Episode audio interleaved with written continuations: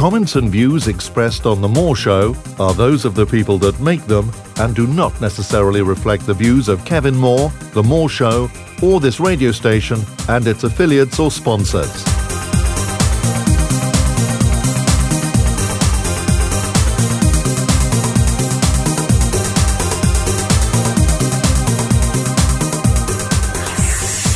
Hello, and welcome to another edition of The Moore Show, which is sponsored by the UFO Matrix magazine.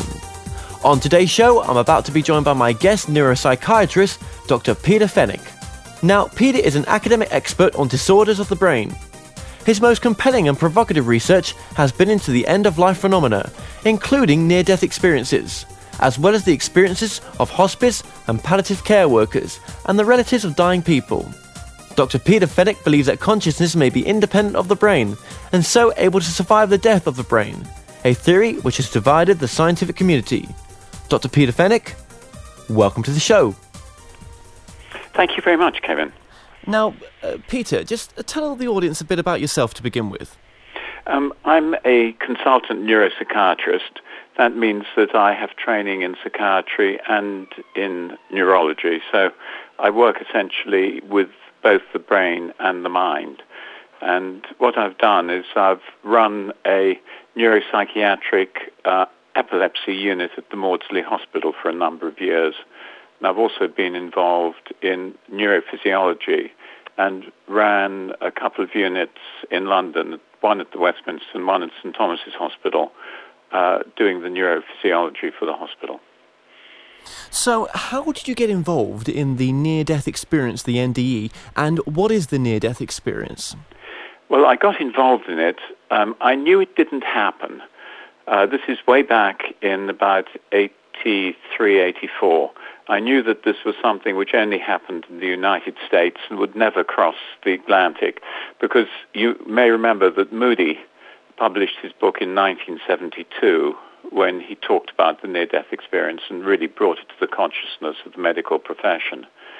Then in about 83, uh, being very skeptical, into my consulting room came somebody who told me he'd had uh, a cardiac catheter, which had gone wrong.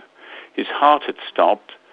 Uh, he left his body, watched the catheterization process going wrong, then had a near-death experience and he developed after that a acute anxiety state, and that's why he came to see me.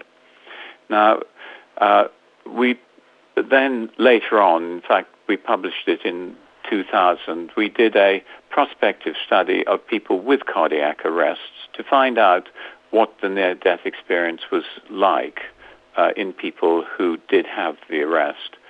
And we found that the experience was like the general one and that is that uh, you get a pain in your chest before the cardiac arrest, and suddenly you feel extremely calm. Uh, then uh, a number of people go down the tunnel, float down the tunnel.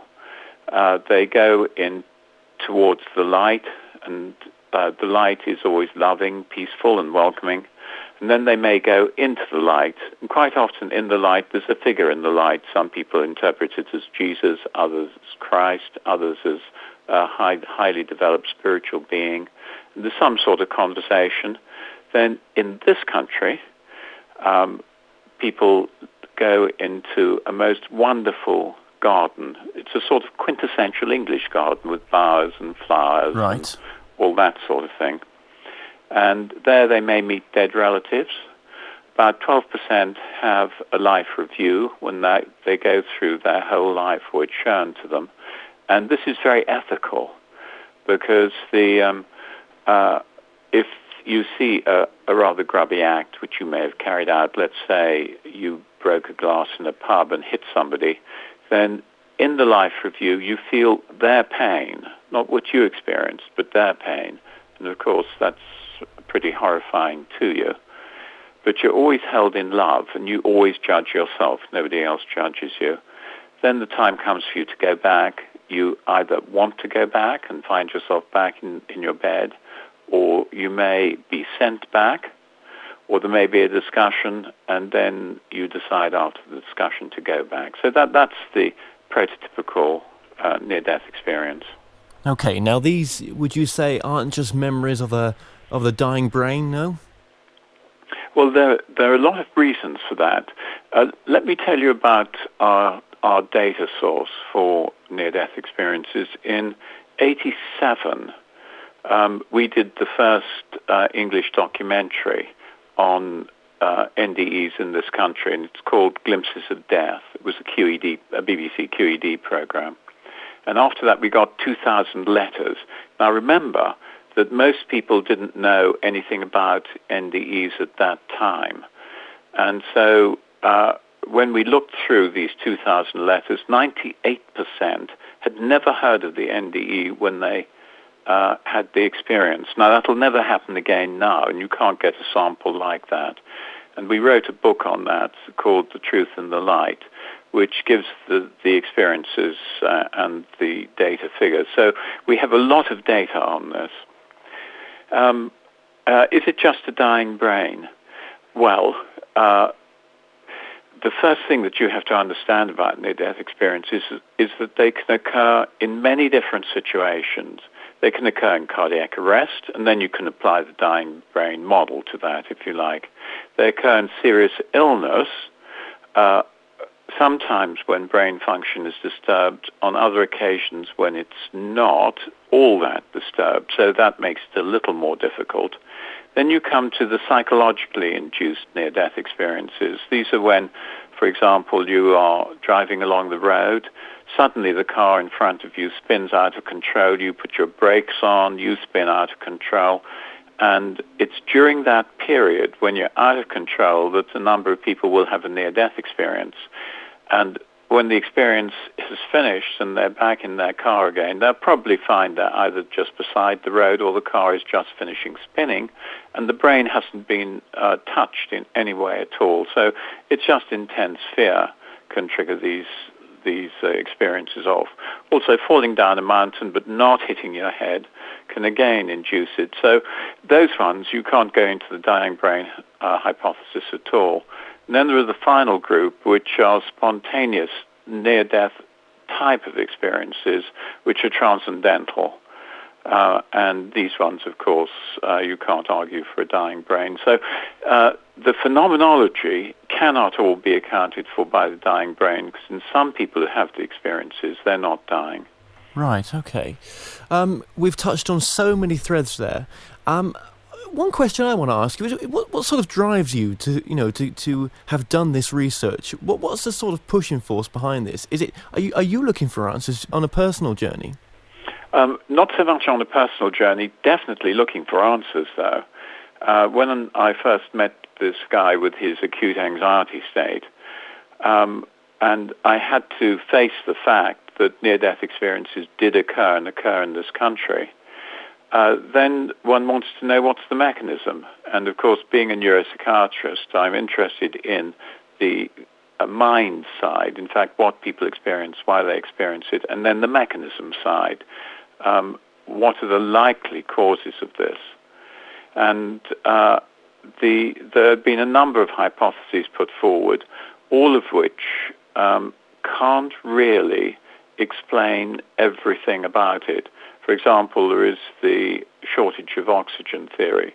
Well, people in car crashes uh, who are just frightened aren't short of oxygen. There's loads of it about. Um, so those sort of theories won't work. You can argue, if you like, that uh, the lack of oxygen theory might do for the cardiac arrests because uh, in cardiac arrests, the heart has stopped, you stop breathing, the brain is shut down. And so the, certainly there is very little oxygen about. Interestingly, in the prospective study we did at Southampton Hospital with Sam Parnia, uh, we measured oxygen levels, or they were being measured at the time of the arrest, and those with the experiences had the highest levels of oxygen. But uh, if you look at the way people lose consciousness with oxygen lack, it's not the sort they don't get the sort of experiences that you do with near-death experiences. So that one uh, won't explain everything, and this is true for whether it's too much carbon dioxide, whether it's due to uh, sleep phenomena breaking through uh, into um, unconsciousness. Uh, so there are all sorts of theories like that, but none of them hold across the board. Okay, now how many patients have you sort of, you know, researched uh, re- regarding the NDE, near-death experience?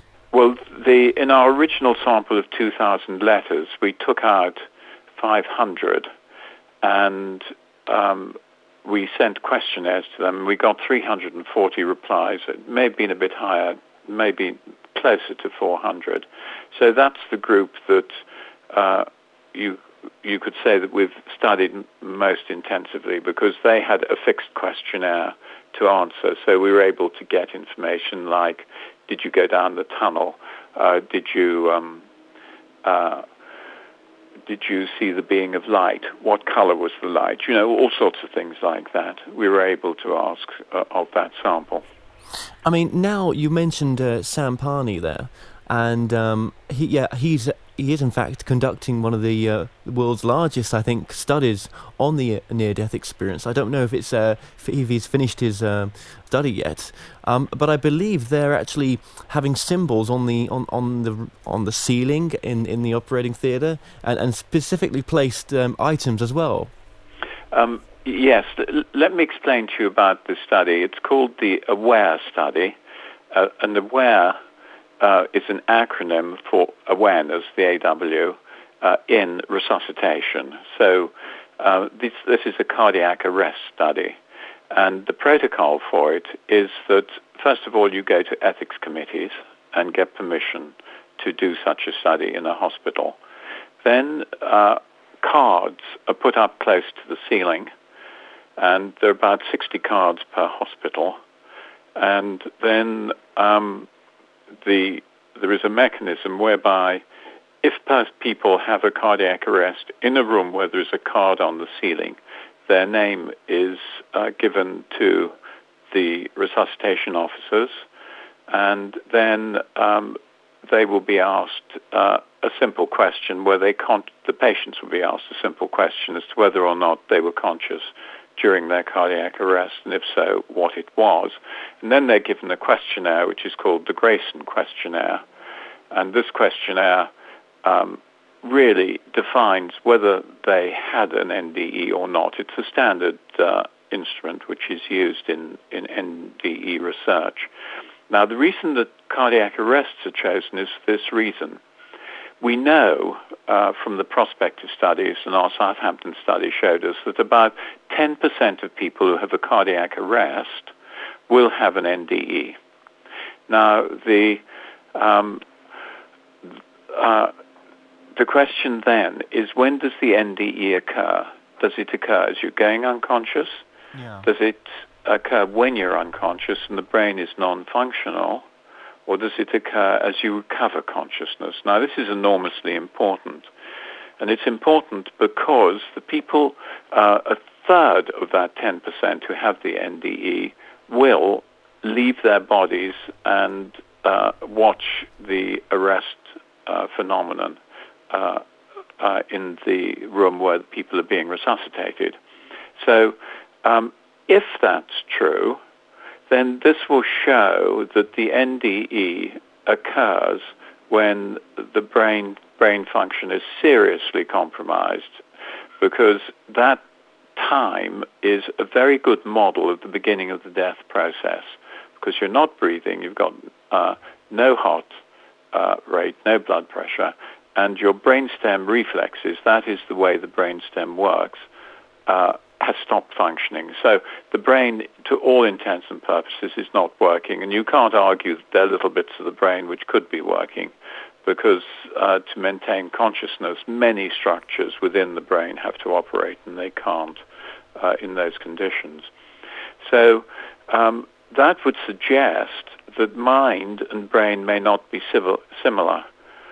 Uh, in other words, you may not be able to equate mind and brain absolutely. Now, a statement like that is so, so counter to our neuroscience that extraordinary statements require extraordinary evidence to support them.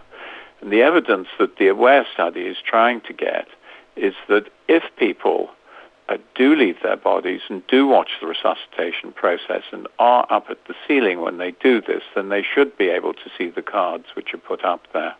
Now, if there are one or two people who see the cards, that's interesting. But uh, using the figures of the Southampton study, uh, this study has been powered so that 1,500 people with cardiac arrests will be questioned. Of those, we expect um, 10%, so it's 150 to have near-death experiences.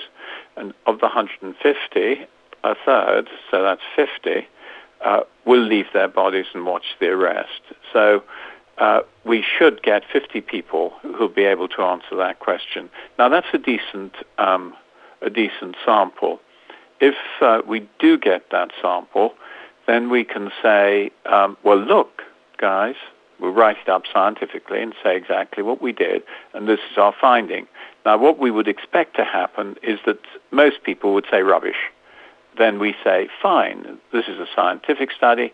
Now, you repeat it, and we expect you'll find the same. And so it's going to be then, first of all, producing a decent body of data, and then the replications which are done, uh, which will ask questions about mind and brain.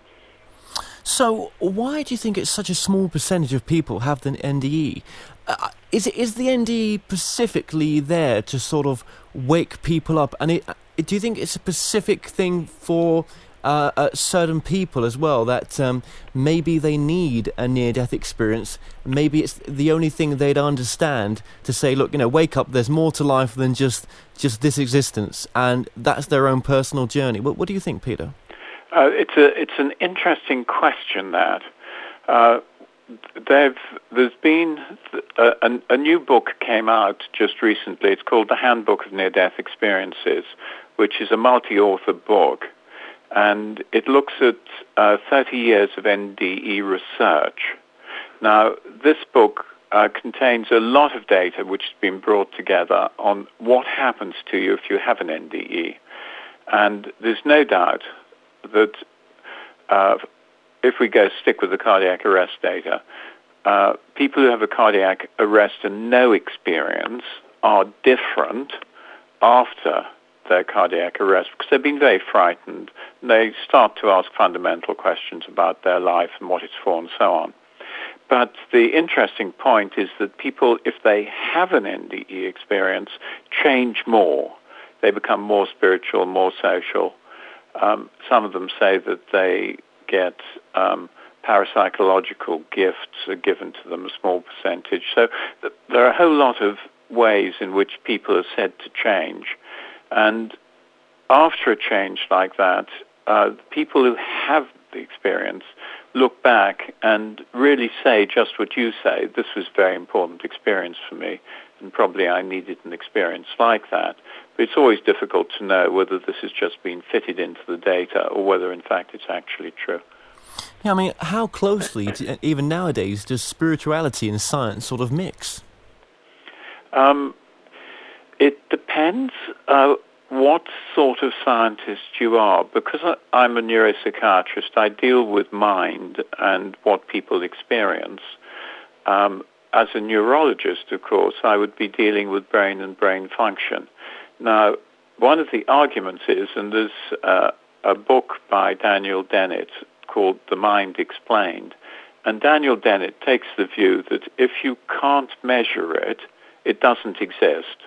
And those people who take that view of science are materialists. Now, I find that a very difficult position to be.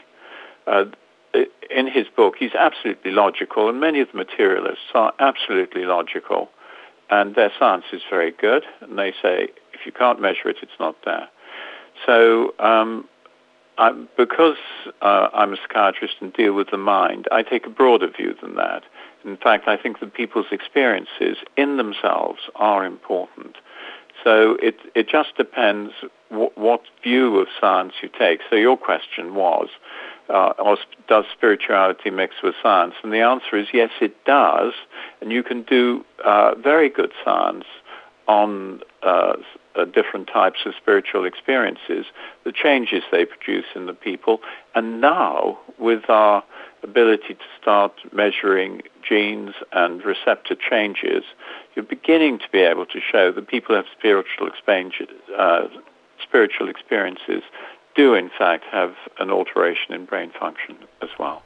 But to understand the brain, one of the most complicated um, organs that we have in our body, um, in the universe, and, and, and, and, in the universe, that's right. So, I mean, we we do not. I mean, to say that um, to say uh, that uh, just because it, it, you can't register it, it doesn't exist. We barely understand the brain. Uh, that's absolutely right, but it it in fact goes back to the changes which occurred in science in the 1920s, in the last century, with the advent of quantum mechanics. There we learned that uh, there are certain things that you cannot actually explain in the same way. For example, if one takes the Copenhagen explanation of the of complementarity, which Niels Bohr put forward, you can either see um, a photon as light as a particle or as a wave. The two are complementary to each other, but if you're measuring it as a particle, you don't see its waveness. If you measure it as a waveness, you don't see its particleness.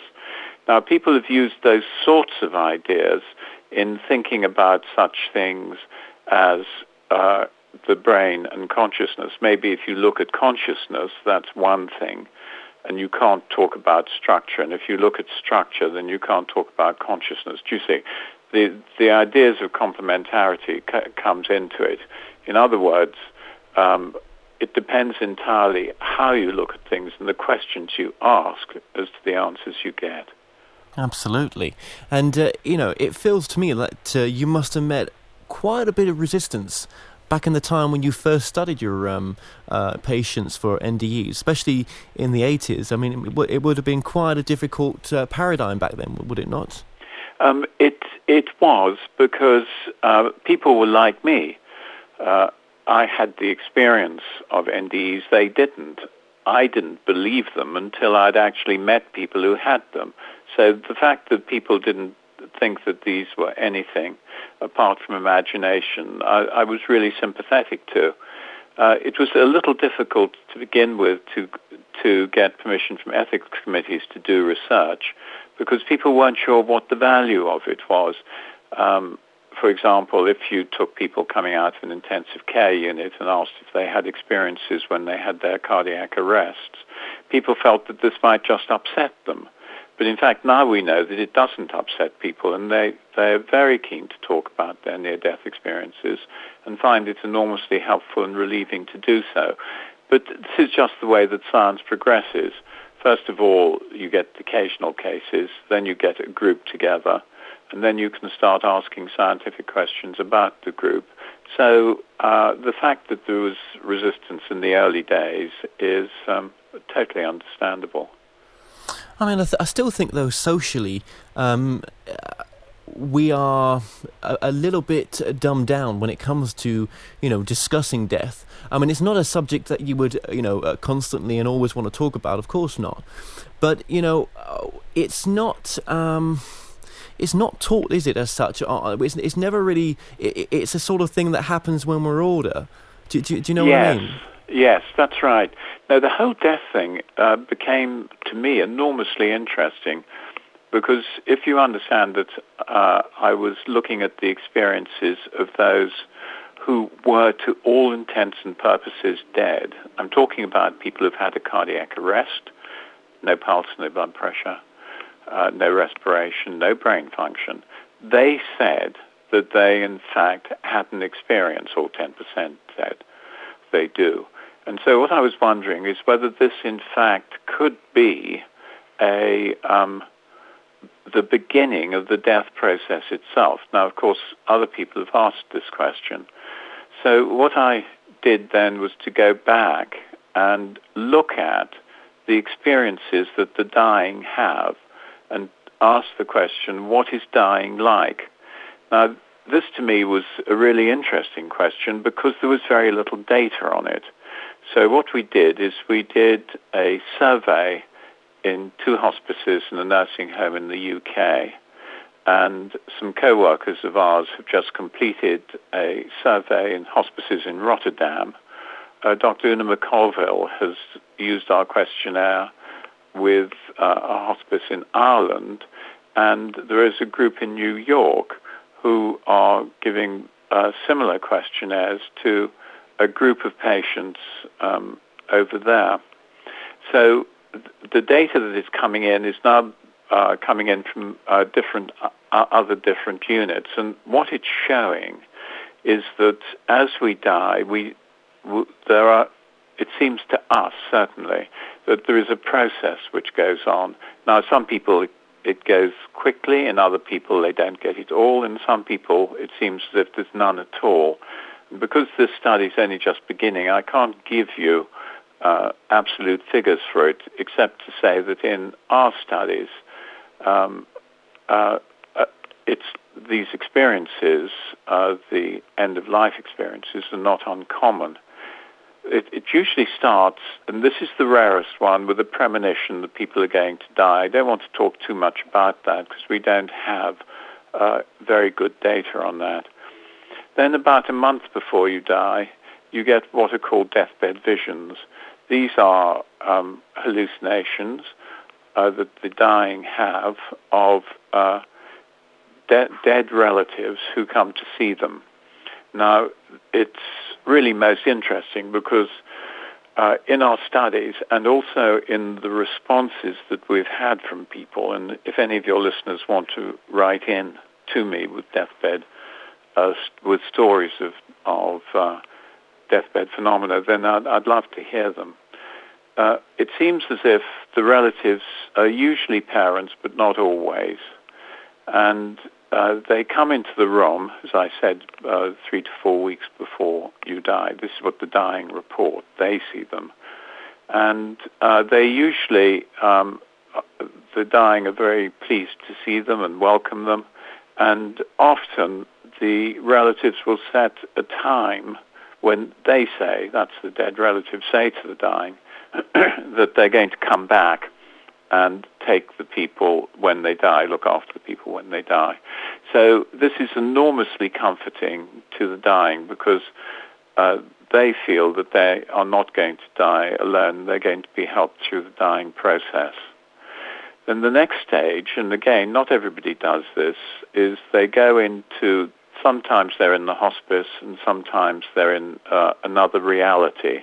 The reality is very much like that of the um, near-death experience. And people seem to move in and out between these two realities. That's their experience. And then you come to the next phase, which is called terminal lucidity, and this is just before you die. And this has now become of interest to neuroscience. Uh, what happens is that uh, just before you die, I mean, literally maybe a few minutes or an hour, uh, you may come out of your coma, because you may have been in coma for a few days, and you sit up, and you may not have sat up for several weeks because you're so weak, and you then um, welcome uh, quite often the people who are the relatives, re- alive relatives who are sitting around the bed, but sometimes they seem to specifically alert into consciousness to wake to uh, greet uh, the dead relatives who, who have also, uh, in some people, come at that time. So it's it, that the sudden arousal from coma is uh, interesting. It was called by the Victorians lightning at the end of life. Uh, they, they, meant lightning in consciousness. And um, the other interesting thing for neuroscience is that it is reported, the data is not good yet, but it's reported, and certainly we got one or two examples of this from the nursing home when we did our survey, that people who have been, um, uh, who have Alzheimer's and are profoundly demented will sit up, will recognize the family right at the end, and so we would need to un- try and understand what the mechanisms were. I think I think that's really very interesting. Uh, then the person dies, and you get what are called deathbed coincidences. Now these are fascinating. we got a number of stories of these, and it, it depends on uh, who the person who receives the visit uh, what mental state they're in, whether they are awake or asleep. Now, it's like this. The data suggests that the dying person initiates the visit. We say that because our data points in that direction. So at the moment of death, they go and visit somebody to whom they're close, closely emotionally attached. They don't go to a stranger. It's always to somebody who they know very well. If that person is awake, then the visit is one in which uh, they uh, may feel that something awful has happened to the person who's dying. They may feel that they have to go and ring up and find out what's happening. Some people feel uh, it's like a push, but uh, it's certainly a very strong emotional feeling. The um, the if they're asleep, then the visit is um, different. It comes in the person comes in a vision. Its narrative tells a story and is more complex. Uh, we did a study on uh, 35 deathbed coincidences, and all and half and uh, over half of them, uh, no, all of them occurred within half an hour of death, and half of them occurred at the time of death. So it's very much related to death itself. These are always explained by people saying, "Well, of course we all have these feelings." But the pers- people who have had them say that they're quite unusual and quite different from the normal feeling that somebody may be in trouble. At the uh, uh, at the actual time of death itself, uh, a whole lot of things happen. People report seeing uh, shapes leaving the body. Other people report the body as being surrounded by light at the time of death. Some people report that the expression on the person's face is transfigured. So there are all these accounts that people give of what happens at the time of death. And um, we feel that the, the actual dying process at the moment is, is poorly recorded and contains a lot of really interesting phenomena. So, what's the shift out there nowadays? How is your work received by your peers, basically? I mean, uh, is it easy for them to sort of um, side? You know, we're not. I'm sure they, they they've got their own opinions on certain things, but you know, when the data is put in front of them, can they? Uh, you know, is it something that they can accept? Uh, well, most people will will accept that it's these studies are data driven. And so that's what they do. Um, just a caveat on that, because our studies weren't done with dying people. Um, our studies were done with carers for dying. Now, we started these studies in 2004, I think. And um, what we, we didn't know what these deathbed phenomena were. I've just given you the series, but in fact, we didn't know that these really existed. There are some papers in the literature, but very few. And I couldn't go to an ethics committee and say to them, well, look, what I want to do is to ask the dying about their experiences and the relatives of the dying just after somebody's died, because it's such a, a very, very special and emotional time. So what I did was to ask the committee if they would give me permission to talk to carers of the dying.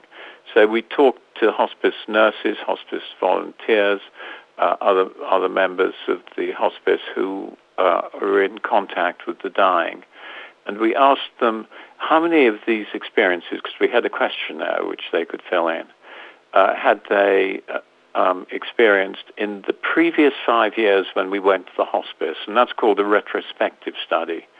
So we said, what has happened in the past five years?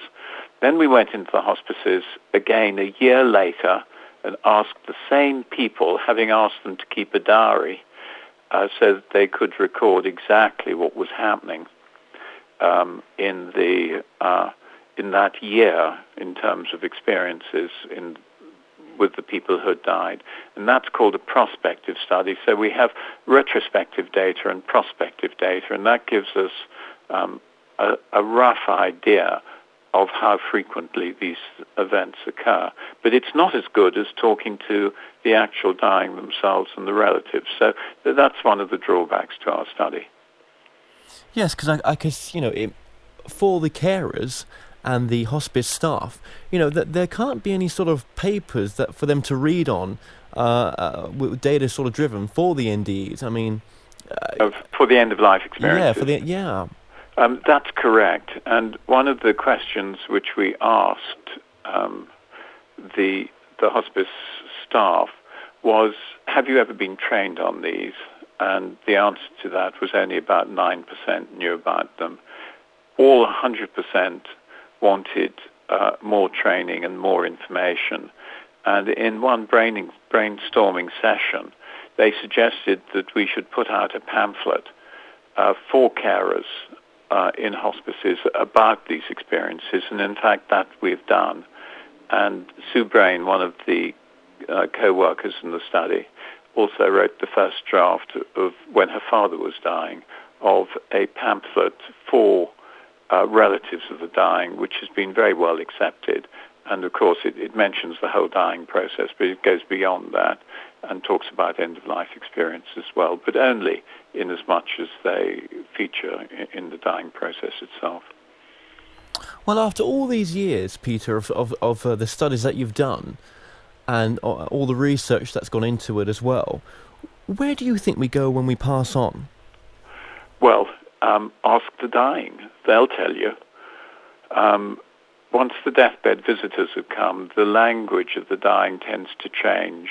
They say, when I'm picked up, when I, when I go, um, so-and-so will be there to meet me. Um, those who've gone into another reality feel that that other reality is the one that they're going to go into uh, when they die. So um, a proportion of them have a very strong feeling that they're going somewhere. And in our book, which we wrote these experiences up in, called The Art of Dying, we use the term, which was given to me by a professor of um, palliative care at Bath University, uh, Professor Kellehear. He uses the term elsewhere. So uh, we say that the dying are going to elsewhere. That's what they tell us. But what do you think personally? Where, where do you think you're going to go when you pass on? Um, I, I hope uh, that I will have these experiences that I've been talking to you about, and then be really nice to find oneself uh, in the sort of near-death country garden. But maybe that isn't like that. I don't know. So, do, but do you think, though, that knowing about the NDEs, having all the data that you've got, and, and sort of researching when other, others research it as well, do you think it's a powerful thing to do to know the process of dying? Yes, I do. Uh, one of the uh, interesting facts for me, which came out of our end-of-life experience, was uh, the correlation between the English data and that of the uh, Dalai Lama. Uh, in his book on living and dying, he gives a very good account of what the dying process is uh, in his culture. And what he says is that the dying go through a whole set of stages and he attributes this to the loosening of consciousness, and he has his own theories about this, which I don't fully understand because it's not within our scientific culture to think that way. But the experiences certainly are. And what he says is the first thing as you come into the death process itself, the beginning of the death process, you experience a sort of mirage, uh, like the wavy heat lines, you know, that you see on, on a, um, a tarmac road in the summer. Yes. And we have a number of people, a number of accounts of experiences like that, that people who are with the dying have had um, as the person comes up to death. Then the next one is um, a sensation of smoke, and we've got experience of people seeing uh, smoke leaving the body. It's not smoke in the sense that you and I think of smoke. It's sort of like that, but not like it and sometimes this sort of smoke will take the form of a shape. Then the next thing that is described by both the Dalai Lama and in our data is spiritual light in the room. Sometimes it's described as sparks. Uh, the Dalai Lama describes it as little bright sparks of light. And in our data, it's little, uh, again, bright sparks of white light or little balls of white light. And then there is the flooding of light uh, uh, from the body into the room. Now, I don't think this is going to turn out to be uh, the light that you and I see when we turn a torch on, because uh, we have accounts of this light being seen by some people in the room and not by others, which indicates it's more a spiritual light than a, a physical light. Or it may be both, I don't know. But okay. you'd have to have light measuring equipment in the room to see it. And then the Dalai Lama goes, uh, then breathing stops, and then there are a whole set of experiences which, of course, we can't uh, follow, and that is um, you get uh, an orange sky, he calls it, like an orange sky, then a white sky, like a white sky, and then you get a living blackness, and then that's followed for the first time, this is quite some time in his uh, theory, after unconsciousness. And then you go unconsciousness, and when you wake up, you come into what the Buddhists call the clear light. But we don't have uh, any of that in, in, our series. It's just the first stages, which seem similar to the Tibetan. And you keep mentioning the uh, Dalai Lama there. What, what influence has, had, had that, has that had on your work? Um, the influences that it has had is the uh, uh, interest caused by these early, these correlations in the early stages of dying, as if in fact there is a similarity between uh, what they have experienced in the dying in their culture and what we see in our culture uh, in in dying people. So um, I think that's enormously interesting. So, uh, for those on their deathbed, or for those um, with with loved ones uh, within some sort of palliative care system. What advice can you give to them then? I mean, if they want extra time, if they want to, you know, if if they don't feel it's it's their time to go yet, can can they stop the process? That's a really interesting question. And what came out of our data is that people try to do that. Um, we're talking here about the deathbed visitors. Uh, incidentally, what I didn't say is that sometimes other people in the room see the deathbed visitors, which suggests that they're not hallucinations. And quite often it's children, very occasionally hospice workers, and sometimes members of the family. But uh, as a rule, nobody else sees them. Um, but the dying uh, will say, uh, oh, if you're going to come back on Tuesday, please don't come back on Tuesday. Will you come back on Friday? Because I'm expecting to my son to come from America. And that sort of um, request is, in fact, seems to be accepted. But uh, requests because there's going to be a hospice party. I mean, we haven't had one like this, but if there was going to be something like that, one feels that those would be turned down. So very important requests seem to be able to extend your life a bit if life does continue, Peter, um, what are the ramifications of that?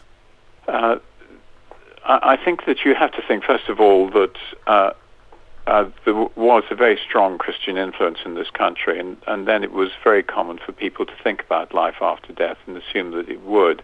And within uh, that cultural stream, there was, of course, the whole question of the quality of life that you'd lived here and the quality of the life to come and whether in fact uh, one would get a better or not existence. So there's there's going to be all these cultural influences which which come to bear on the question of, of life after death.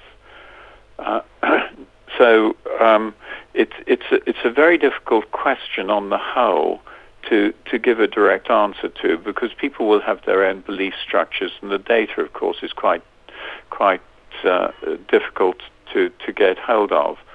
But uh, if you uh, read, and this is not my field, and I, am not qualified to speak about it, but if you read the um, the ideas of what happens after death through mediumistic experiences, then uh, it depends when you read the experiences. If you read those from the 20s, uh, then the view of the afterlife is much more bureaucratic than it is now. So there seems to be a, large cultural element which comes into people's description of what happens afterwards.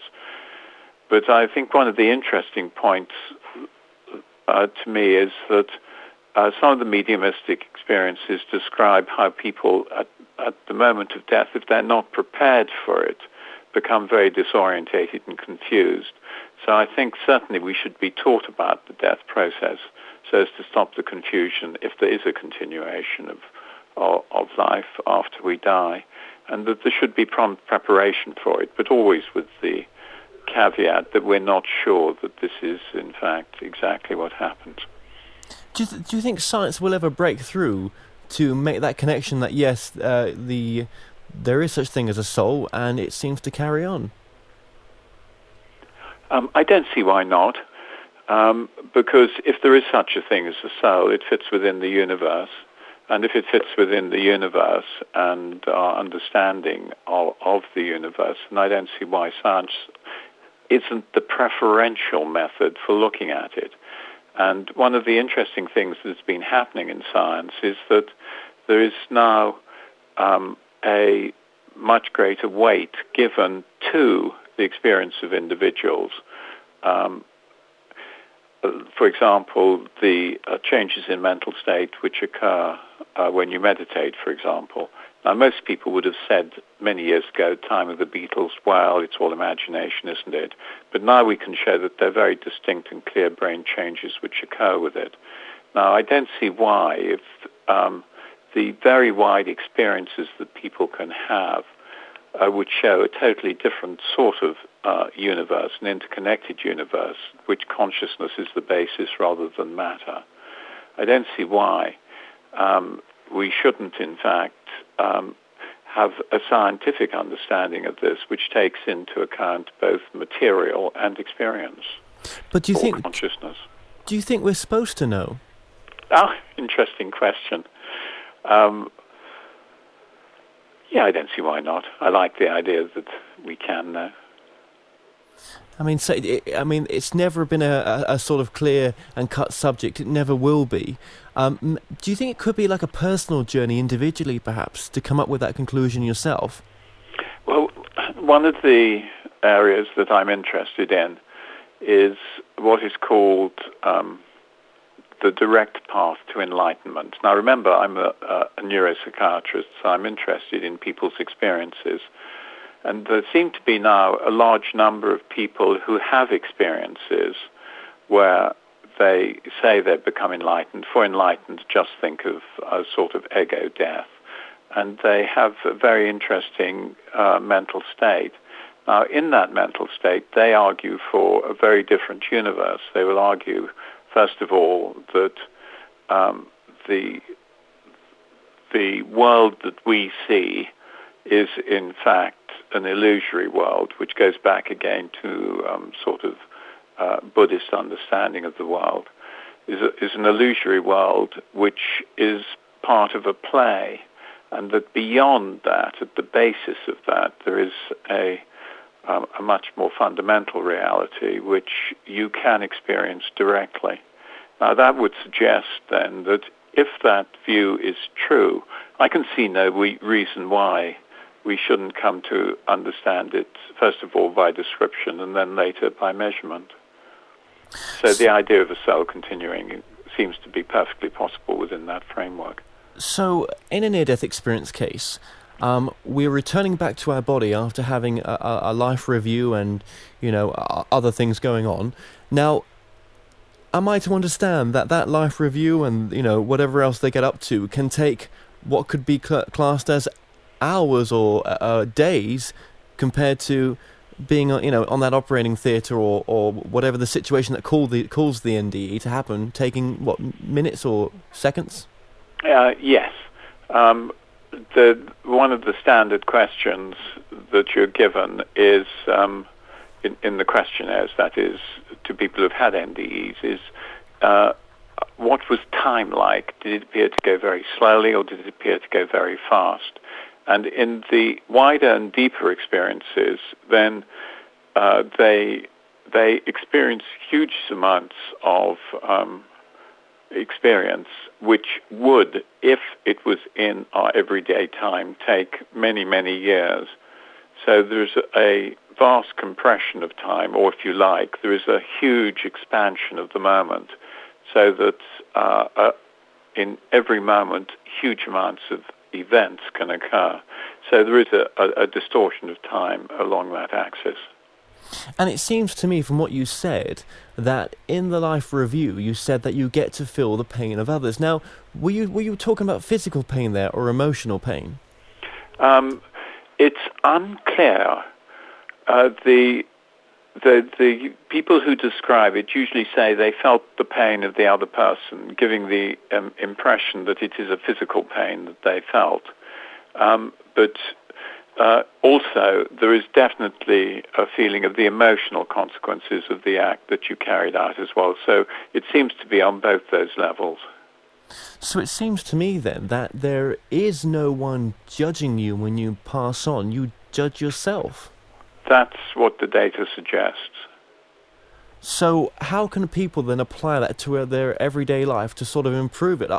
Is it basically saying that, you know, look, we can manifest things ourselves, we are in charge of our own destiny no matter what's going on around us, and we have to take full control and not blame anyone else? That's, it's a, a really interesting question, that. And um, the, the point that I, that I think is so interesting is that we um, take control of our own destiny. Now, uh, in our culture, it would be totally, totally counterculture to suggest in any way that we don't take control of our destiny, that we don't have absolute control. And in fact, our whole society is built on the idea of responsibility. Now, there are just two sets of ideas which are coming in, uh, which suggest that it may not be like that but goodness knows uh, whether they're true or not. The first one is from science, neuroscience particularly, which suggests that the brain makes many decisions before the decisions become conscious. In other words, uh, in one particular experiment, the workers could tell um, about 10 minutes before whether a subject was going to press a button with his left or right hand. Okay, it's a fairly simple thing, but the prince, the argument is that um, the uh, uh, the brain decides what's going to happen, and then it comes into consciousness, and we attribute this decision to us making it. And there's some evidence, again, from neuroscience that actual actions, you can trick the brain into not attributing actions to ourselves. In other words, it, it appears as if something else is carrying out the actions when we really are. So there's just the beginnings then of a neuroscience which argues that uh, we are a sort of automaton. Uh, what we can do is direct attention, but maybe not much else. Now, that is only a view which is just beginning, and whether it's correct or not, I don't, I have no idea, but it's just a suggestion. And that goes in with the, um, very much with the Buddhist idea that uh, the, the world arises in front of you and is a play, and it, it's played out in front of you, and that you don't, in fact, direct it. So there are those two streams of ideas and uh, how that will develop, I just don't know. Yeah, I mean, you say there that, that we have sort of um, we have full control in this society of where we take our life, but do, do you not feel though that some of these people that have these NDEs were not taking that responsibility and they were sort of being led a lot of the time?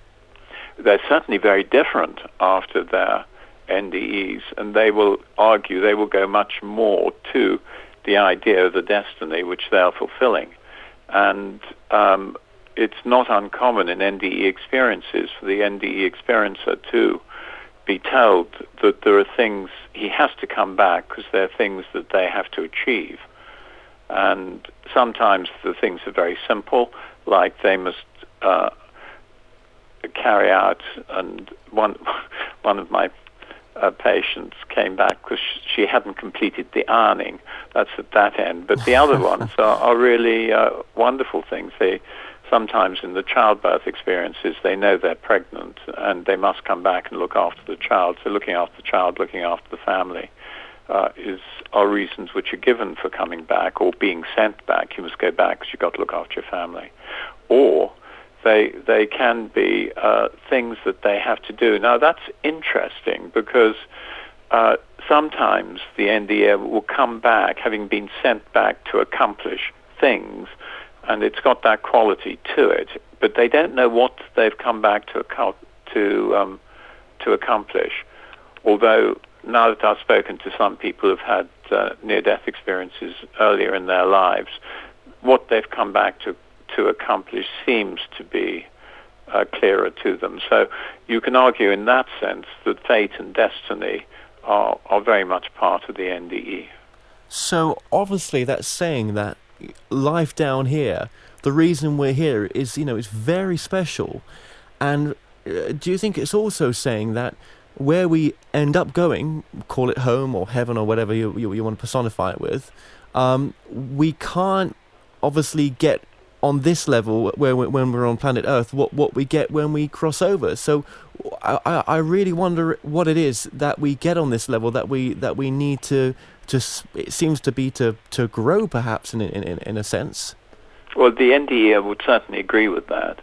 That um, they have come back for a reason, and one of the reasons is spiritual growth, and uh, th- that's all embedded in the data, uh, very much because of the changes and the spiritual changes that people have had NDEs undergo, and they would see it as, um, if you like, a wake-up call, and many of them do, uh, for the fact that their life was out of balance and the sorts of ways that they change is that they do become more spiritual. They become much more family orientated, much less work orientated. They become much much more aware of social obligations, social responsibilities, much more social people. So they they become uh, less fearful. So, sorry, less much less. Oh, totally fearful of death. Yeah, Fearless, um, yeah, yeah. Fear less yeah. of death, sorry. Yeah. Yes, no, they don't fear death because they've been there, they know it, and it's nothing to be afraid of. And that's one of the strongest messages of the NDE, I think. Yes. The other very strong message is this one, and that is that standing in the universal light of love and consciousness, joy and bliss transforms you. And uh, one of the things about the near-death experience is that you do get these transformations, and you can think of the cultural effect of this, even if it's only on a micro scale, that over one million Americans have stood in this light of love, bliss, and consciousness. That's going to change things. And of course, in this country, many people have done exactly the same. About 10% are said to have done so. So it's, it's, a, it's a cultural, it's producing a cultural change as well. So is love the only answer then? if you ask the NDEs, they would say absolutely yes. And the interesting thing is that uh, in the actual deathbed experiences, it is love or emotional connection which seems to drive them very strongly. Fascinating. Now, your book, The Art of Dying, that's available from all good bookstores, isn't it? Absolutely. It's in print. You can get it now. Okay, well, we're going to put a link on our website for that book. Um, and you join us on our TV show as well. Uh, and if people don't catch the show on, on television, they can uh, watch it from our, our TV uh, website, uh, where they'll be able to catch you um, on the YouTube link. So, uh, Dr. Fenwick, I just want to say thank you so much for joining us. It's been an absolute pleasure. And thank you very much for having me, Kevin. And I've enjoyed talking to you as well. To find out more information on Dr. Peter Fenwick or any of my guests, just go to themoreshow.co.uk and look up Dr. Peter Fenwick under past guests. Now, you can also follow us on Facebook and Twitter to get the latest updates on the show, and that we have a TV show which goes out every Friday at 6 pm on Sky 201 and FreeSat 403. So until next time, thanks for listening.